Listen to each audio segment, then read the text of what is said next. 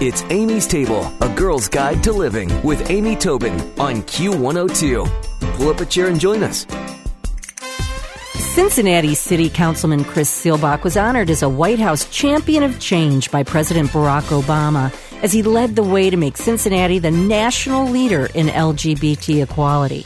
Under his leadership, Cincinnati has become the first city in the Midwest and the third in the country to offer transgender inclusive health care for all city employees and the first city in the country to ban conversion therapy for minors. And now he serves as executive director for Living with Change, the Living with Change Foundation. And he's joining me on Amy's table to talk about just that. Welcome, Chris. Welcome. Thank you. Welcome to you as well.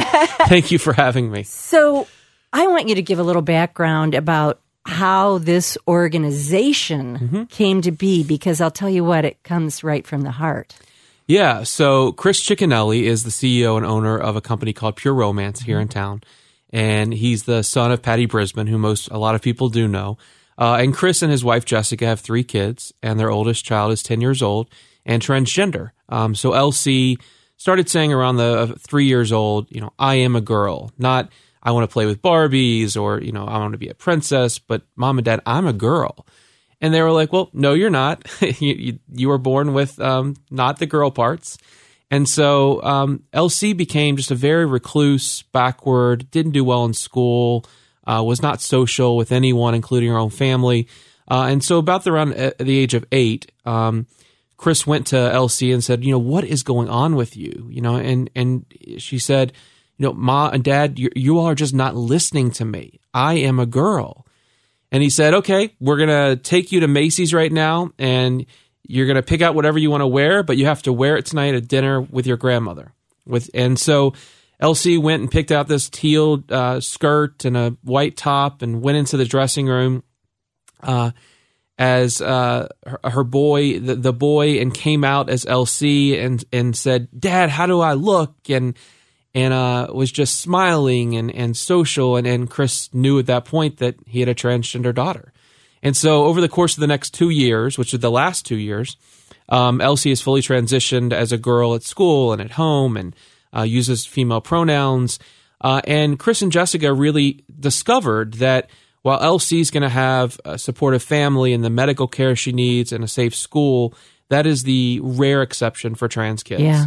So most uh, trans. So this is a statistics that is so powerful and sad. But forty-one percent of transgender people will attempt suicide. So almost half are going to attempt suicide in their lifetime. Uh, the average age of a trans woman of color is 35 years old because of violence and suicide. So they said we want to do something about this. Uh, we've been very successful and blessed in our life, so we have the means to try to change these statistics and save lives. Uh, and so they that's how they've started this foundation called Living with Change. Um, they've put over $2 million of their own money on the table to start the foundation. And it really is uh, kind of a three prong approach. So, one, we're partnering with Children's Hospital, who already has a successful clinic for trans kids. Uh, two years ago, there was about 300 people that were in the clinic, and there's over a thousand today. Wow. Um, but they still only have a part time doctor, nurse, and social worker. So, we're going to provide them the resources to ensure they have the needs to serve this population. Uh, second is that we are going to train every person that we can. So we've already partnered with the Cincinnati Public Schools uh, and many other school districts in northern Kentucky and our suburbs.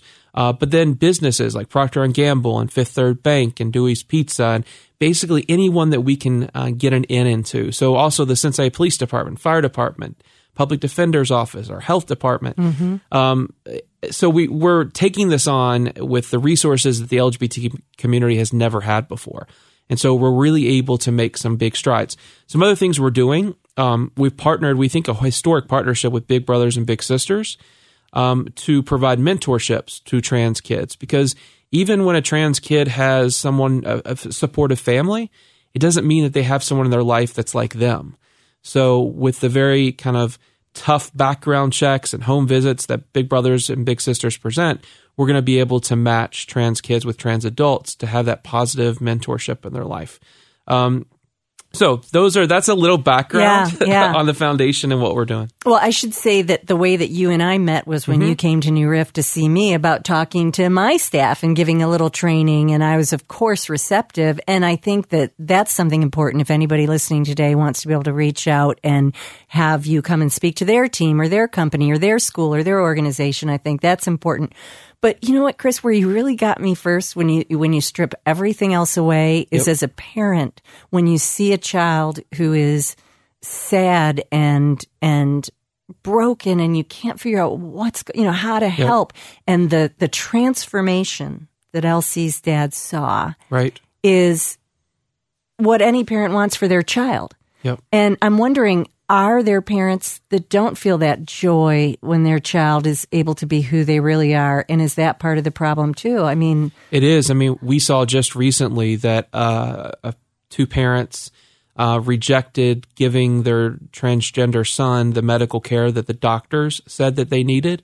And so the child, actually 17 years old, had to go to the court system and say, I need, my doctors say I need this care. I want this care. Um, can you force my parents to, you know, give me this care? And, and fortunately, a Republican judge said, uh, we're going to give custody to the grandparents who were supportive uh, so that you can get the medical care that you need. But yes, there are probably more uh, non supportive parents than there are supportive. and so are they non-supportive because they just don't understand? Do they think their child's being willful or do they think their child is in a, in a phase? Do they, I mean, Yeah, I think it's all of the above. It depends on the mm-hmm. parent. So, mm-hmm. yeah, I mean, we've talked more and more about sexual orientation in the mm-hmm. last decade. So I think people kind of have an idea what it means to be gay or bisexual, but we really haven't talked about gender. Um, we we assume that gender is just two boxes, either you're male or female, and that that those two boxes are determined by your genitals. And what we want people to start talking about is that gender isn't necessarily dependent on your genitals.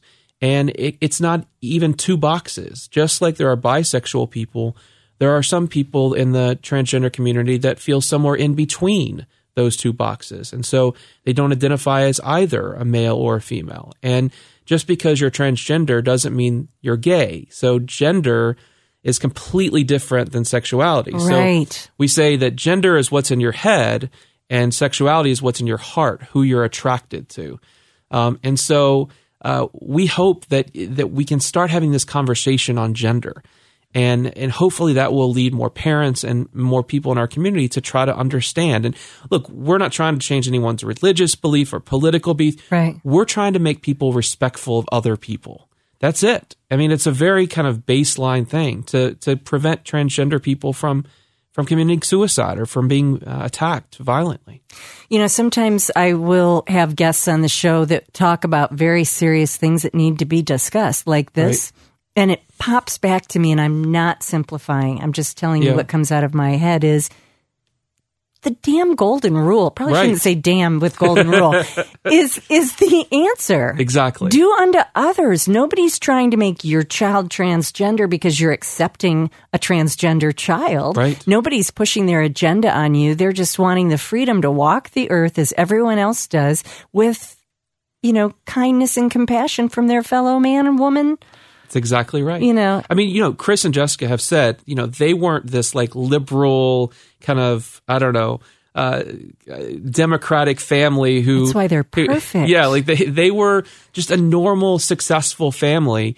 Uh, Chris, you know, when they found out that they were having a boy to begin with, was so excited because his first child was going to be a son, and he can throw football and he can protect the other kids, and you know, it was very difficult for them to accept this. But as Chris knows, because people are always like, "How do you know that Elsie's transgender? She's only ten years old." He's like, "It's my child. I know." You know, this wasn't something that was easy, but it's your child. You know when they're when they're you know who they are. Right. So it, it is a very personal thing.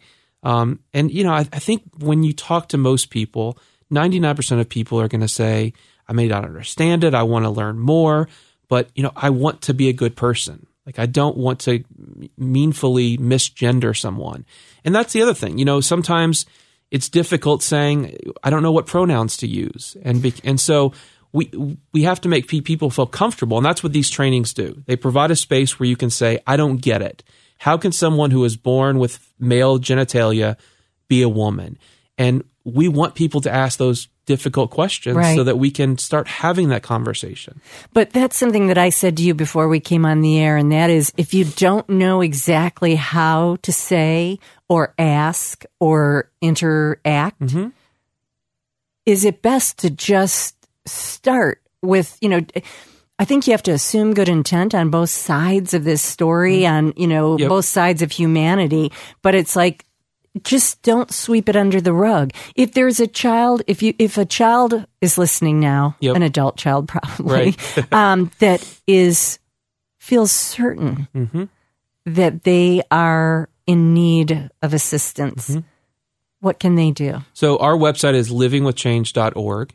So one of the first things you can do is reach out to us because we can connect you to services uh, to help, uh, whether that's support groups or medical care or um, any kind of service that you would need. We can help connect you to.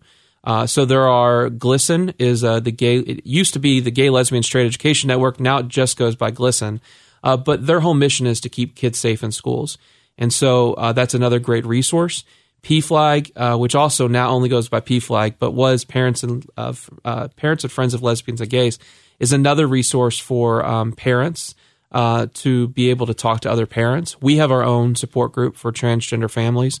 Um, so the number one thing you can do is reach out through our website. And don't underestimate the power of support groups and support. You know, there's a, a quote about friendship that I love so much that is friendship begins when one person says, What, you too? I thought I was mm-hmm. the only one. It's helpful to have somebody that can relate to you. I love what you're doing with Big Brothers and Big Sisters for that very reason. You know, I think that's so important. But find out education, talk to people, reach out, but most of all, accept. Yeah, I mean, and if you are listening and, and you don't, you're not ready to send that email or to come to a support group, I, I just want you to know that there are people that are fighting for you and that this world is going to be a better place. And so, uh, you can hang on long enough to see that. And so, because not everyone, you know, is comfortable and it is ready to say, maybe I am transgender. And, you know, but just know that there are people trying to make this world a better place so that you are comfortable enough. That's awesome. That's awesome. Well, thank you to you and to all involved. And again, go to livingwithchange.org. That's right? right. And you can find out a lot more about this. I am going to put a link on Amy's table on WKRQ.com to all of this information as well. But Chris, thank you for joining me today on Amy's table. Important message. You know what's funny? What? There's always somebody Yeah. after I have a show that's got an important message or a difficult topic that reaches out that Mm-hmm. It makes a big difference. And it's so funny. That's why You do it. I just love that about this show. It's just such a nice byproduct of That's it. amazing. So, yeah. So, thank you for joining well, me thank you today. for having us. We really do appreciate it. thank you.